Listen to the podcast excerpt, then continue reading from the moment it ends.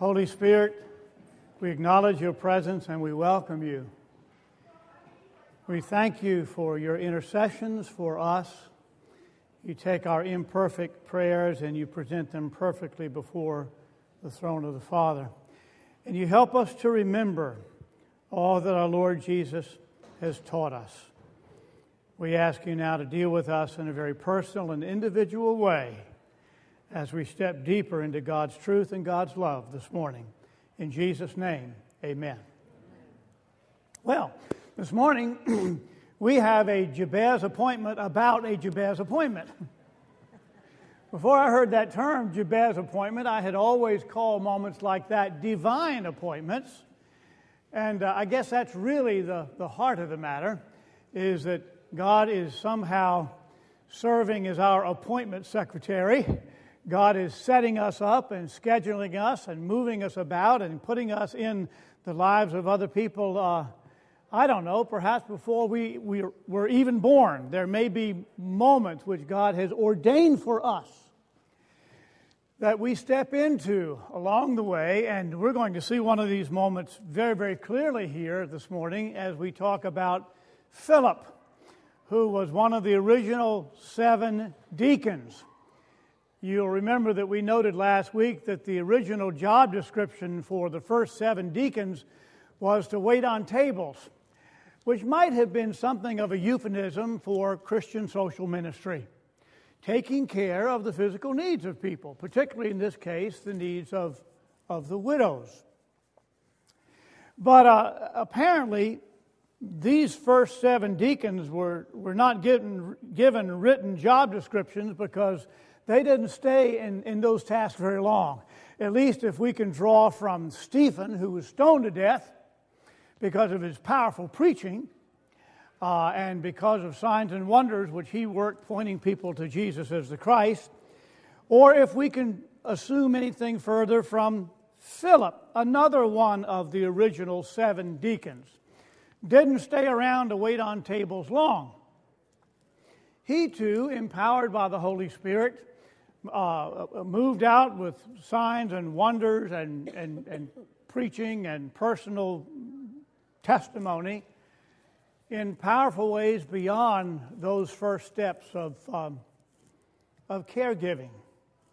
If there is an introductory lesson to this whole thing this morning, it simply may be that those who are faithful in little will be given opportunity to be faithful in much.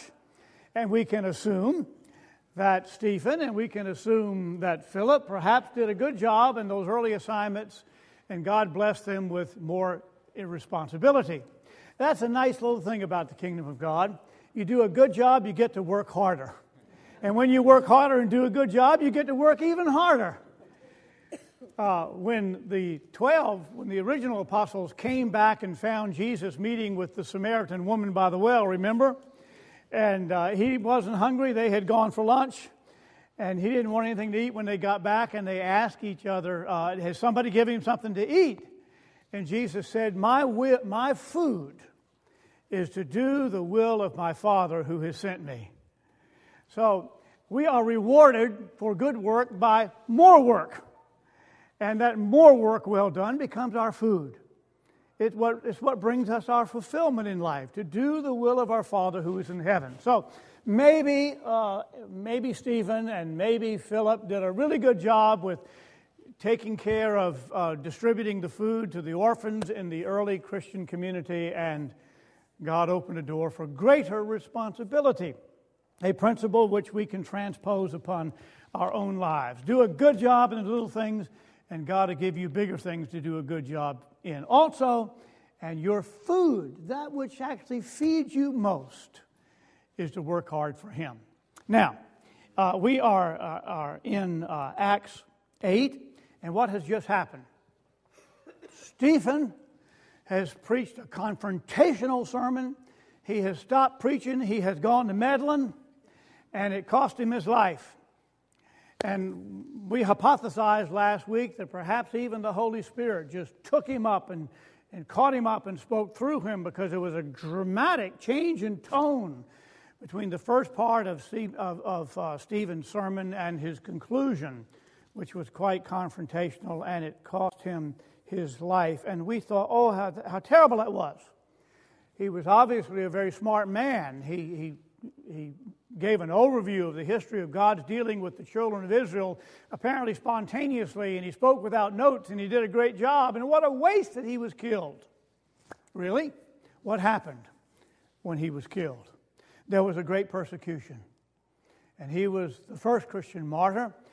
But the early believers, the early disciples were scattered. They were flung out to distant places. And the Scripture says, after the execution of Stephen, therefore they that were scattered abroad went everywhere preaching the word. Then Philip went down to the city of Samaria and preached Christ unto them. And one asked initially, would Philip had ever gone to Samaria if it had not been that he was running for his life? Dire circumstances present unusual opportunities. Perhaps he would have gone to Samaria, but perhaps not. Perhaps he would have stayed in Jerusalem and taken care of the widows. But he fled, like others fled. He went down to Samaria, preached Christ unto them. Scripture says the people there with one accord gave heed unto those things which Philip spake, hearing and seeing the miracles which he did. An application to this whole concept of someone who had been raised up to do Christian social ministry just being released in great power is also that God is no respecter of persons. And you may think that what you do around here, or you may think that in the kingdom of God you're a behind-the-scenes man, you're out of the limelight, you do menial work, you're not all that important. You just don't know. You just don't know what small deed of obedient service that you may do will lead to a forum like in which Philip found himself. For unclean spirits crying with a loud voice came out of many that were possessed with them, and many taken with palsies, and that were lame were healed. And there was great joy in the city. Now, we're going to transition away from that into a different setting. In verse 26 of chapter 8. And the angel of the Lord spake unto Philip. Note in this story that Philip is moved by divine guidance. A Jabez appointment is looming. And each time he is moved by divine guidance, the description of the mover is somewhat different. In verse 26 of Acts 8, the angel of the Lord spake to Philip. Later, in verse 29, the Spirit said unto Philip. Later, in verse 39, the Spirit of the Lord caught away Philip. So we have an angel, we have the Spirit, we have the Spirit of the Lord. And not to get bogged down in spiritual metaphysics here as to how you know one from the other. The point is that God intervened. The point is that there was divine providence. There was a divine directing of Philip to a certain place where there would be a certain man. And the angel of the Lord sends Philip down a desert road, coming down from the higher altitude of Jerusalem, down toward the coast. Gaza is still there today, the road to Gaza. And he arose and he went. Notice he did not say, what are you sending me out into that isolated place for? There are lots of people over here in Samaria. Why do you want me to leave all of these people and go down into that desert where there's almost no one? You ever beat something to death by asking God why or telling him you don't understand? There was a season in my life in which God was really actually verbally directing me to do some things and to walk away from some things. And I kept saying, I don't understand, I don't understand, I don't understand. This doesn't make any sense. And a voice came to me, and I think it was an angel, and it said, you are not called to understand. In that same tone, you are not called to understand. That's what I heard. And so Philip goes without argument. from a populated area where he's got a great ministry out into the middle of nowhere. He arose and he went, and behold, a man of Ethiopia, a eunuch of great authority under Candace, queen of the Ethiopians, who had the charge of all of her treasure, had come to Jerusalem for to worship. Now, he's a eunuch. Why? Because he works for a woman. He works for the queen, and that was one way, I guess, of protecting the queen against any kind of improprieties. And we assume that that was, well, we won't go there. We won't go there. I better not assume anything. But he was identified as a eunuch, and he was a man of great responsibility, and he's coming back from Jerusalem. And he was sitting in a chariot, and he was reading Isaiah the prophet. Now, one might assume that there's a driver here, and he's not driving while texting, but he is reading, apparently, out loud from the prophet Isaiah. Then the Spirit said unto Philip, Go near and join thyself to this prophet. And Philip ran thither to him and heard him read the prophet Isaiah and said, Understandest thou what thou readest? Now, if this is not a Jabez appointment, I don't know what is. But there is a direction to go near a chariot. We might say, go over by that car. Just hang around that car. And so there's this question from Philip to this eunuch. And Philip is being very existential here and picking up on an open door, and he says, in effect, I see you reading the Bible. Do you understand it? And the man says, well, how can I understand it unless somebody interprets it to me? Now listen, we could drive a Mack truck through that opportunity, couldn't we? I mean, there's nothing subtle about that at all. Do you think there come to us those moments in which all subtlety is laid aside, and it is like an aqua velva slap in the face? Remember that old commercial? Thanks, I needed that. In which God makes it so very, very clear and plain that He has involved you in something that if you don't go forward, it is an act of deliberate disobedience. I mean, it could not be any clearer. There's nothing subjective about this. An angel of the Lord, the Spirit of the Lord, said, there's a man, go over there by that chariot.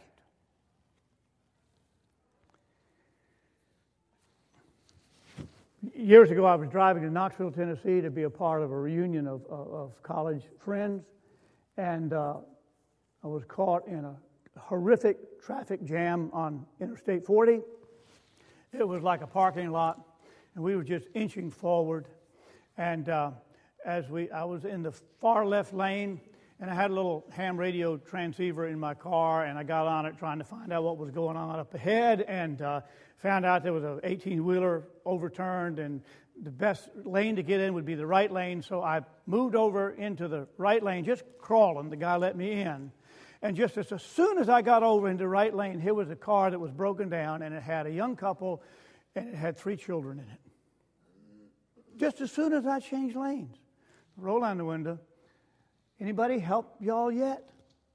No, nobody has. I said, what's wrong? I said, I think our, I don't know, something was wrong. I think something's gone.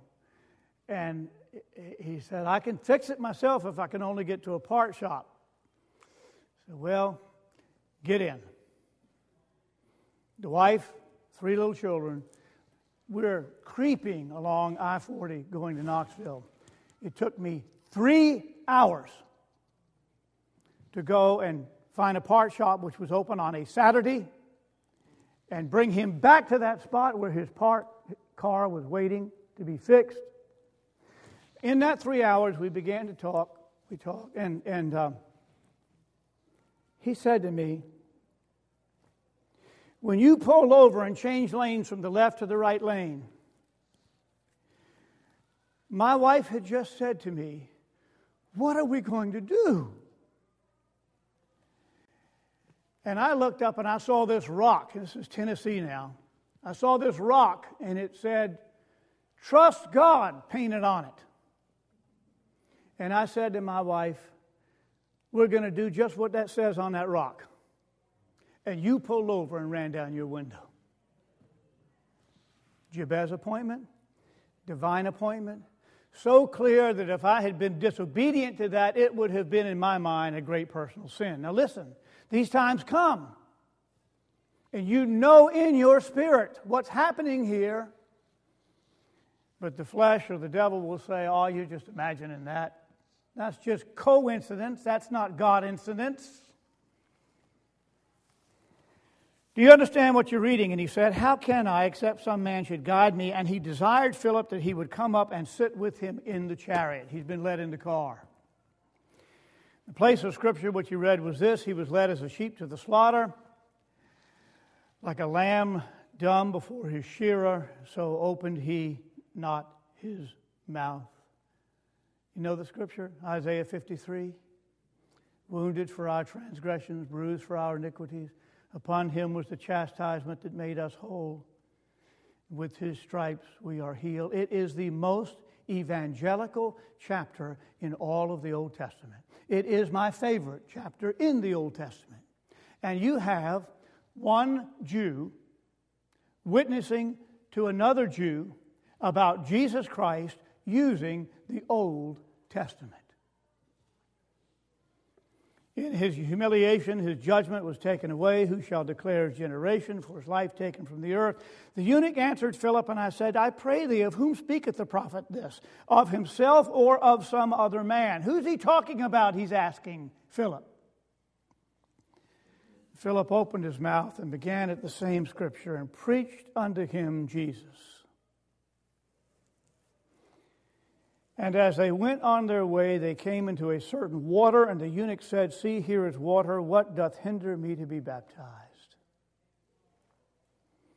And in the Revised Standard Version, "And he commanded the chariot to stop, and they went forth, went down into the water, both Philip and the eunuch, and he baptized him. And as they came up out of the water, the Spirit of the Lord caught up Philip, and the eunuch saw him no more, but he," the eunuch, "went on his way rejoicing." Baptists love that Scripture.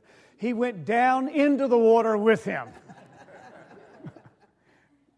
Baptizo, means immerse. It means dunk.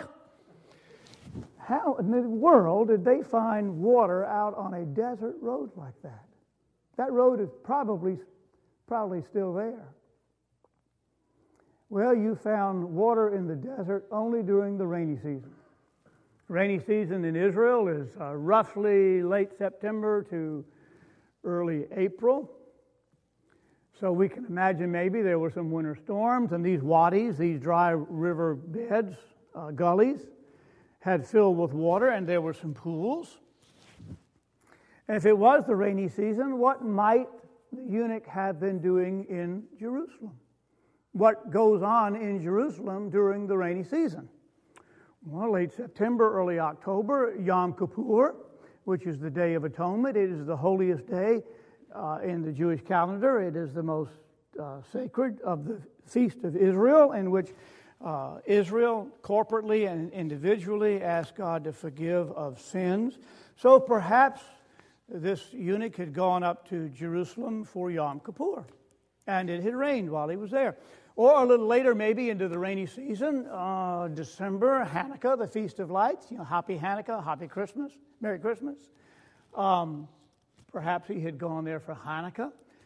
Or later, in very early spring, the Feast of Purim, in which was celebrated the role of Queen Esther in rescuing her people from that evil Haman who wanted to hang Mordecai. Remember? That seems to fit to me, because the eunuch was a servant of a queen. So perhaps she gave him permission to go up to Jerusalem for Purim, which was in honor of another lady, another queen. But we don't know. But it seems to me that if they found water in the wilderness, it must have been during the rainy season. And this man had gone to Jerusalem for a religious purpose, which made him a seeker. Right? Ah.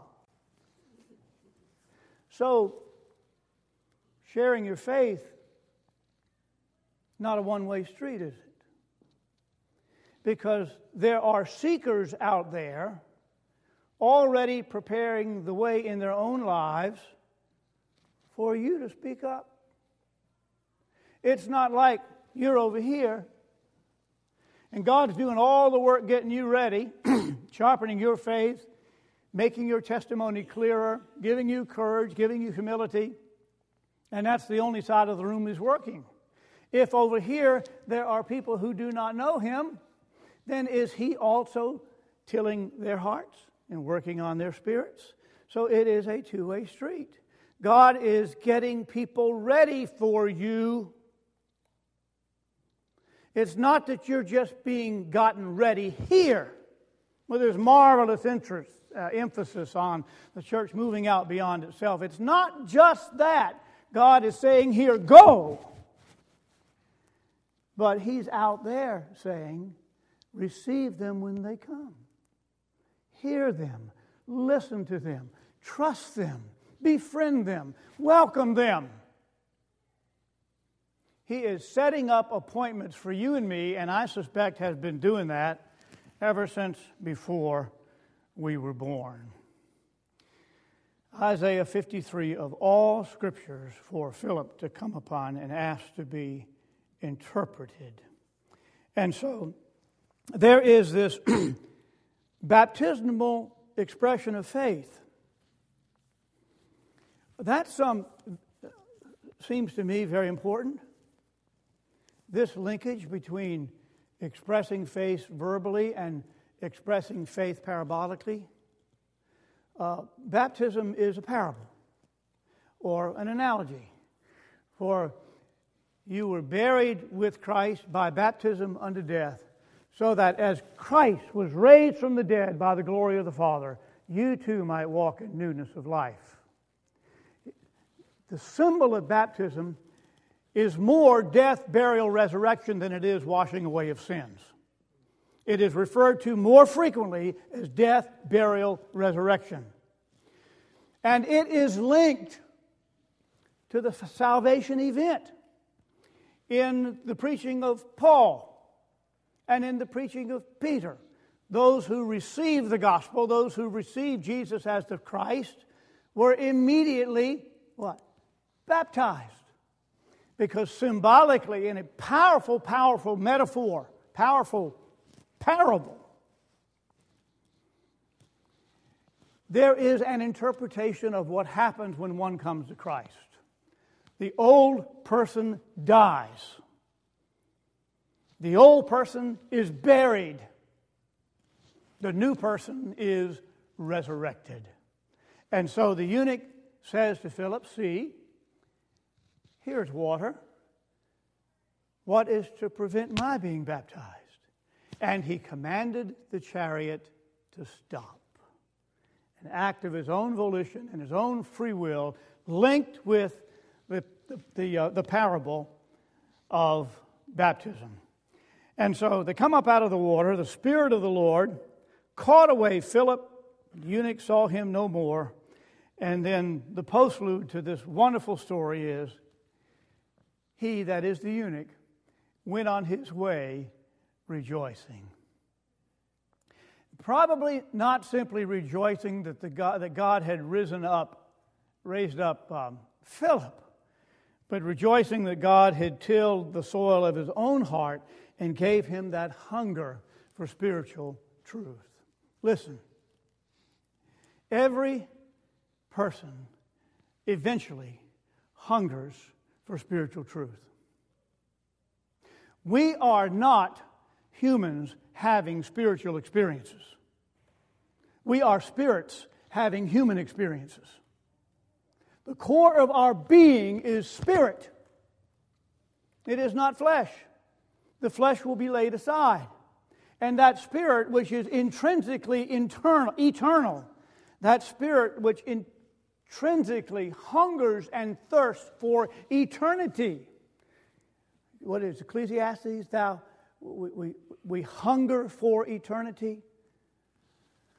He has given us an appetite for eternity. We ask eternal questions. Is there anything more? What's next? Is there life beyond the grave? Can I be happier than I am in this physical, material environment that I have so invested myself in? Every person, every single person will eventually ask questions about spiritual truth. And what does that say about us being a little more comfortable in offering answers? It's not like we jump on somebody and sit on them and beat them over the head with the Bible and say, "You're going to listen to me." It is rather instead recognizing the emptiness. It's recognizing the unhappiness. Recognizing the endless striving like some hamster on an exercise wheel that so many of us get caught up in. We just run and get nowhere. And why is that? Because we are spirits. We are spirits. And we're looking for the answers to spiritual questions in the wrong place. The eunuch said to Philip, "How will I know what this means unless somebody interprets it for me?" Guess who the interpreter just may be?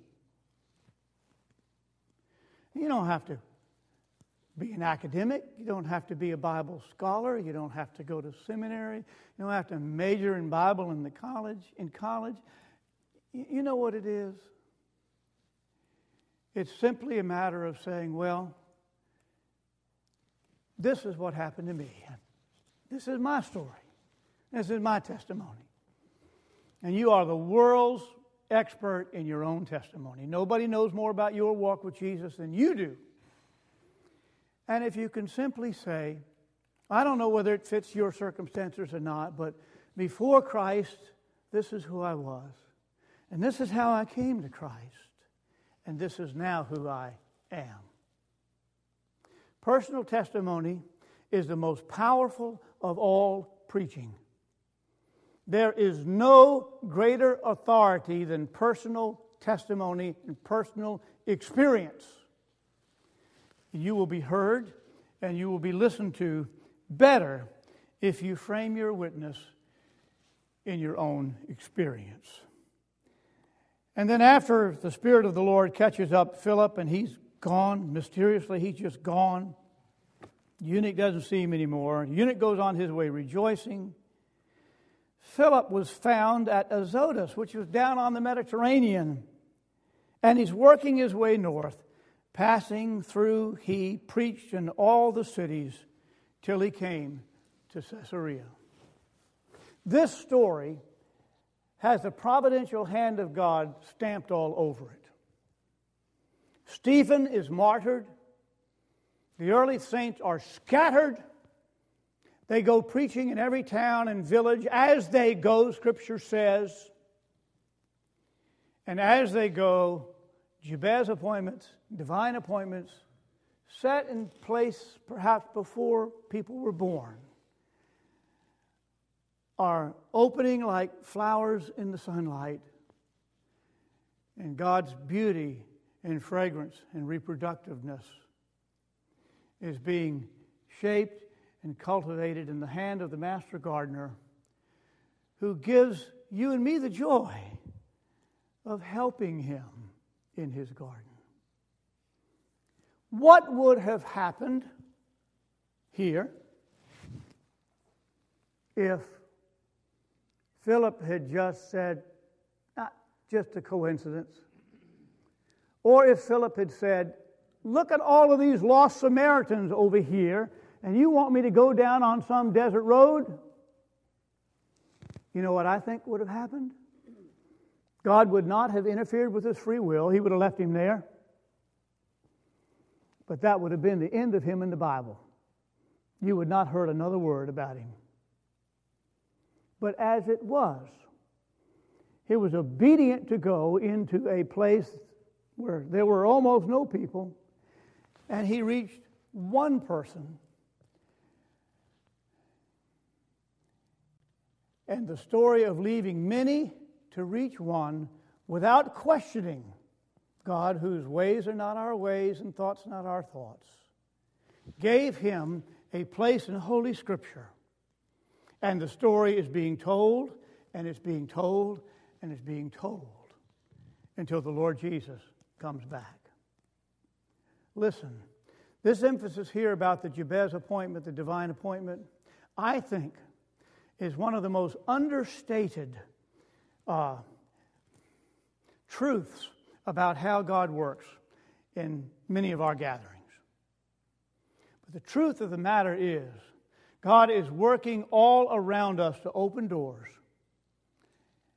and to build relationships and to put us exactly where somebody else is who has been reaching out and seeking Him.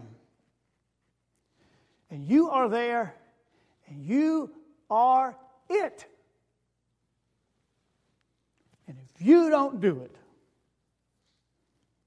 nobody will. Tag. You, this week, are it. Go with us, Lord, in sensitivity to your Spirit, with love and courage, in Jesus' name. Amen.